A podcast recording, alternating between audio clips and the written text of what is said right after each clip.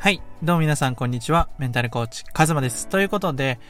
本日のテーマは、嫌われない生き方をしたら自分が大嫌いになった話について話していこうと思います。で、こう、嫌われない勇気とか、アドラー心理学とか、あるじゃないですか。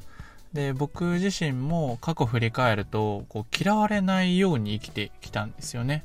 こう、やっぱりこう、周りから嫌われてしまうと、こう、一緒に遊びに行けなかったり、こう、クラスの、こう、輪とかコミュニティとかに属せないと、やっぱりこう、不安だったんですよね。だからこう、嫌われないようにずっと生きてきて、だけど、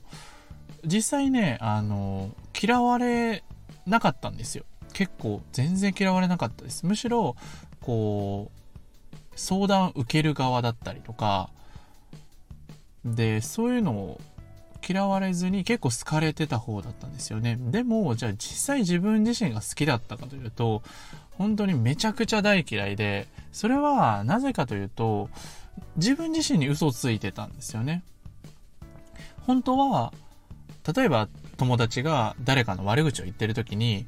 いや別に言わんでよくないって思っていたとしても、それに自分が共感してしまう。同調してしまったりとか、こう、クラスの流れみたいなのに、こう自分が思っていることよりも、なんかその波に抗えなかった。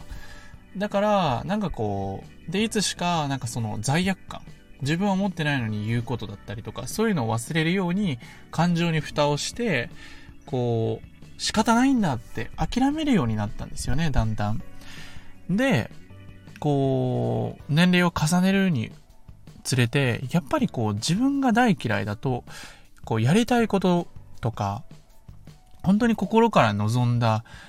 人生っていうのは得られないわけですよね。なぜなら、嫌われない生き方っていうのは、こう、出る杭は打たれるって言われるように、出る杭になっちゃダメなんですよね。みんなと同じように。例えば、大学に進学して、会社員になって、で、まあ結婚してみたいな。そういうふうな、こう、みんなが思い描く幸せを自分の幸せに当てはめてたんですよね。でも、自分の心っていうのはすごく正直で、あの、モチベーション上がんないんですよね。あの、ある日突然行動できなくなったりとか、休むのが増えたりとか、僕だったら大学に行きたくなくなってしまったんですよね。大学に行く意味を失ったのが近いんですけど、自分がどこに進めばいいかわからなくなったんですよね。だから、その、じゃあそっから僕は自分自身と向き合うことにしたんですよね。自分がなんで嫌われないような生き方をしちゃったんだろうか。それはどこから来てるんだろうかっていうソースの部分だったり、こう、僕だったらその、やっぱり不安をベースに今まで生きてきたんですよね。不安を回避するために、不安にさせないように、不安を抱えてる人がいたら、その自分が解決しようとするんですよね。だからずっと不安がベースで生きてきて、だから一歩踏み出すのもすごく怖かったりしたんですよね。だから、もし今、今嫌われないような生き方、例えば会社でどう思われるんだろうとか、どう思われちゃうんだろうなとか、こう気にするときって、やっぱり自分自身が、自分自身のことをどう思っているのかっていうのが、やっぱり一番重要。うん。だから、自分はどうなりたいのか。どういう自分でありたいのかっていうのを言語化していくのがすごく大事になっていきます。今までね、あの、これはよく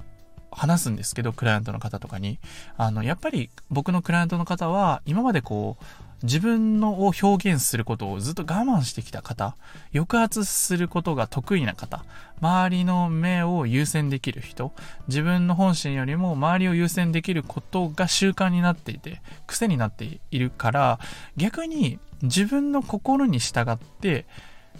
生きるような生き方にシフトしていくと、自分も満たせるし、相手が何が欲しいのか、相手が何を求めているのかっていうのがわかるから、あの、お互いが幸せになれる道を探すことができるんですよね。だからこう、周りの目を気にすることって悪いことじゃないんですよね。全く悪いことじゃなくて、むしろそれが長所になっていて、ただ、そのバランスですよね。ずっと周り、もう100%の熱量で、周りの目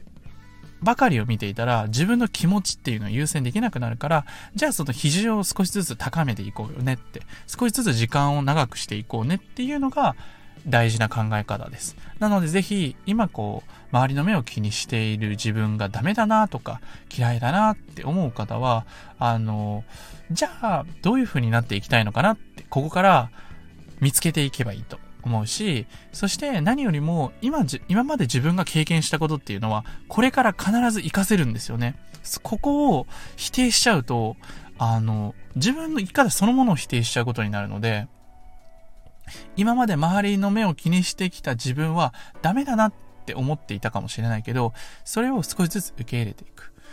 その周りの目を気にしている人生から自分の気持ちを優先して、しかも周りを幸せにするためにどうしたらいいのかなって、そのエネルギーチェンジがすごく大事になってくるので、ぜひぜひ、こう、自分の過去も否定して、しなくていいし、逆に今しんどいなとか変わりたいなって思ってる思いをすごく大事にして。だって変わりたいって、変われないって僕は自分のこと大嫌いだったし、自信もなかったけど、変わることを諦められなかったんですよね。